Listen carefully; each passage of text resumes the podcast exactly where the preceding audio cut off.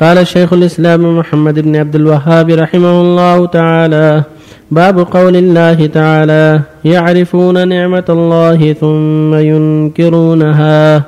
قال مجاهد ما معناه هو قول الرجل هذا مالي ورثته عن آبائي. وقال عون بن عبد الله لولا فلان لم يكن كذا. وقال ابن قتيبة يقولون هذا بشفاعة آلهتنا. وقال أبو العباس بعد حديث زيد بن خالد الذي فيه وأن الله تعالى قال أصبح من عبادي مؤمن بي وكافر الحديث وقد تقدم. وهذا كثير في الكتاب والسنة يذم سبحانه من يضيف إنعامه إلى غيره ويشرك به. قال بعض السلف هو كقولهم كانت الريح طيبة والملاح حاذقا ونحو ذلك مما هو جار على ألسنة كثير. بسم الله الرحمن الرحيم. الحمد لله وصلى الله وسلم على رسول الله وعلى آله وأصحابه ومن اهتدى بهم أما بعد هذا الباب أراد به المؤلف رحمه الله بيان وجوب شكر نعم الله وأن الواجب على المؤمن الاعتراف بنعم الله وشكر الله عليها جل وعلا. وعدم نسبتها إلى آبائه وأجداده ونحو ذلك كحال المشركين. قال فيهم جل وعلا يعرفون نعمة الله ثم ينكرونها وأكثرهم الكافرون. يعرف أن الله أنعم عليهم وأعطاهم ويقول هذا مالي ورثته عن آبائي. أو هذا بسبب كذا وسبب كذا ينسى نعمة الله عليه. الواجب أن يعرف بنعم الله وأن يشكر الله ولا بأس يذكر الأسباب البيع والشراء الزراعة المساقات لا بأس. لكن ينسب النعم إلى الله وان هذا من فضل الله وكرمه. لا بجهده وعمله فقط ولا بجهد آبائه وأسلافه ولا بشفاعة آلهته كما يقول بعض المشركين. وكما قال الأبرص والأعمى لما امتحنوا إنما وجدت هذا مال كابر عن كابر ونسي فضل الله عليه. ومن الحديث زيد وأما من قال مطرنا بنوء كذا وكذا. فهذا كافر به ولو الكوكب الواجب يقول مطرنا بفضل الله ورحمته. من يقول بعضهم إذا سئل عن تسهيل سير في البحر قال كان الملاح حاذقا والريح طيبة ينسى نعمة الله الذي سخر الريح ويسر له الملاح الطيب والمقصود من هذا أن الإنسان لا يكل الرزق أو العافية أو الصحة أو ما حصل له من الخير إلى الأسباب. ينسى ينسى المنعم. بل يشكر الله ولا بأس يذكر الأسباب. لكن يشكر الله ويقول جل وعلا ويقول إنه سبحانه أنعم علينا يسر لنا كذا جعل الله الريح طيبة في وقتنا جعل الله الملاح من تيسير الله أن الملاح كان جيد وفاهم وهكذا في سائر الأحوال.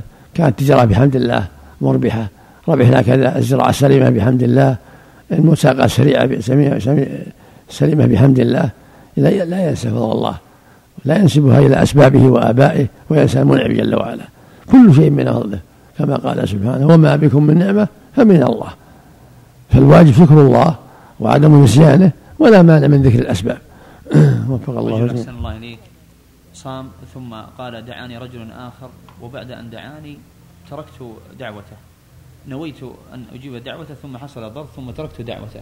هل صيامي باق أم لا على على صيامه حتى يفطر. على صيامه حتى يفطر. نعم.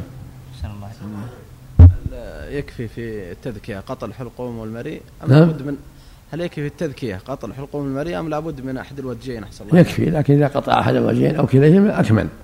والصواب يجزي الحلقوم والمريء. لكن إذا قطع الحلقوم آه، الوجهين أو أحد أحدهما يكون أكمل.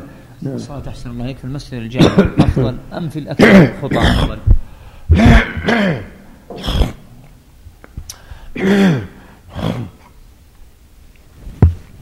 يقول النبي صلى الله عليه وسلم أعظم الناس في الصلاة أجرا أبعدهم؟ فأبعدهم ممشى ويقول صلى الله عليه وسلم صلاة الرجل مع الرجل أزكى من صلاته وحده. ومع الرجل أزكى من صلاته مع الرجل. وما كان أكرم فهو أحب إلى الله. كل ما كان كثر أجمع. وكان المسجد أبعد أفضل. ولو لم يكن جامعا. ولو لم يكن جامعا. أحسن الله إليك.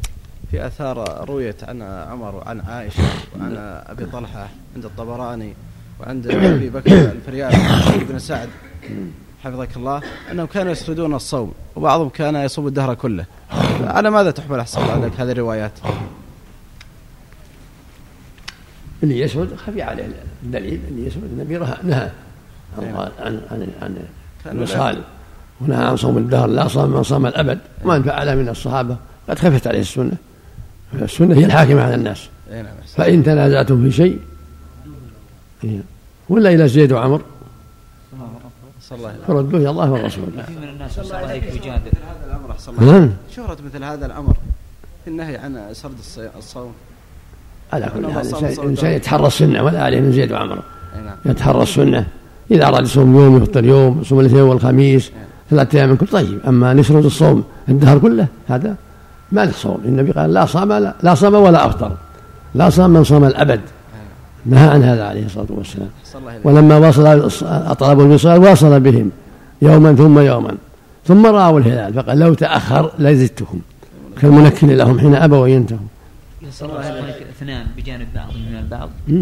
كثير من الناس يقول إذا صلى اثنان فحسب بجانب بعضهم البعض لابد أن يتأخر الذي بجانبه لا لا, لا يستويان. يستويان. في الاكل وفي كل شيء. لا لا. المأموم يساوي يساوي الإمام إذا كان اثنين. أما إذا كانوا ثلاثة الأفضل يتأخر اثنان. استشهد بقول النبي صلى الله عليه وسلم لا تساووا الإمام ولا تسبقوه وأن هذه مساواة. ما لها صوت لا تساوي من قال لا تساوي ما في ما في الإمام في السجود والركوع. السبق لكن لا تساوي لا ما في لا تساوي. بعض الناس يحب يده ويحطها على جبهته. ها؟ يحب يده ثم يضعها على جبهته. خلاف المشروع. المشروع المصافحة. أما حطها على جبهته هذا إشارة للسجود هذا ما يجوز أعوذ بالله. هذه إشارة للسجود. ينكر عليهم. يعلم هذا ما يجوز. أحسن الله عليك رجل أما تقبيل اليد تركها أفضل. أحسن الله عليك رجل رجل جامع زوجته في نهار رمضان كان جاهلا فلما توفيت فيسأل فعلم بالحكم فيسأل هل يصوم عنها أو يخرج الكفارة؟ إذا كفر عنها جزاه الله خير. إذا كفر عنها طعام ستين مسكين جزاه الله خير. وإن صام جزاه الله خير. كله طيب. وهو عليه الكفارة يا شيخ. وهو عليه الصيام إن استطاع ولا يطعم ستين مسكين. أحسن الله نعم. يقول الله عز وجل وقفوهم إنهم مسؤولون الله راجع التسبيح سبحانك اللهم أشهد أن لا إله إلا أنت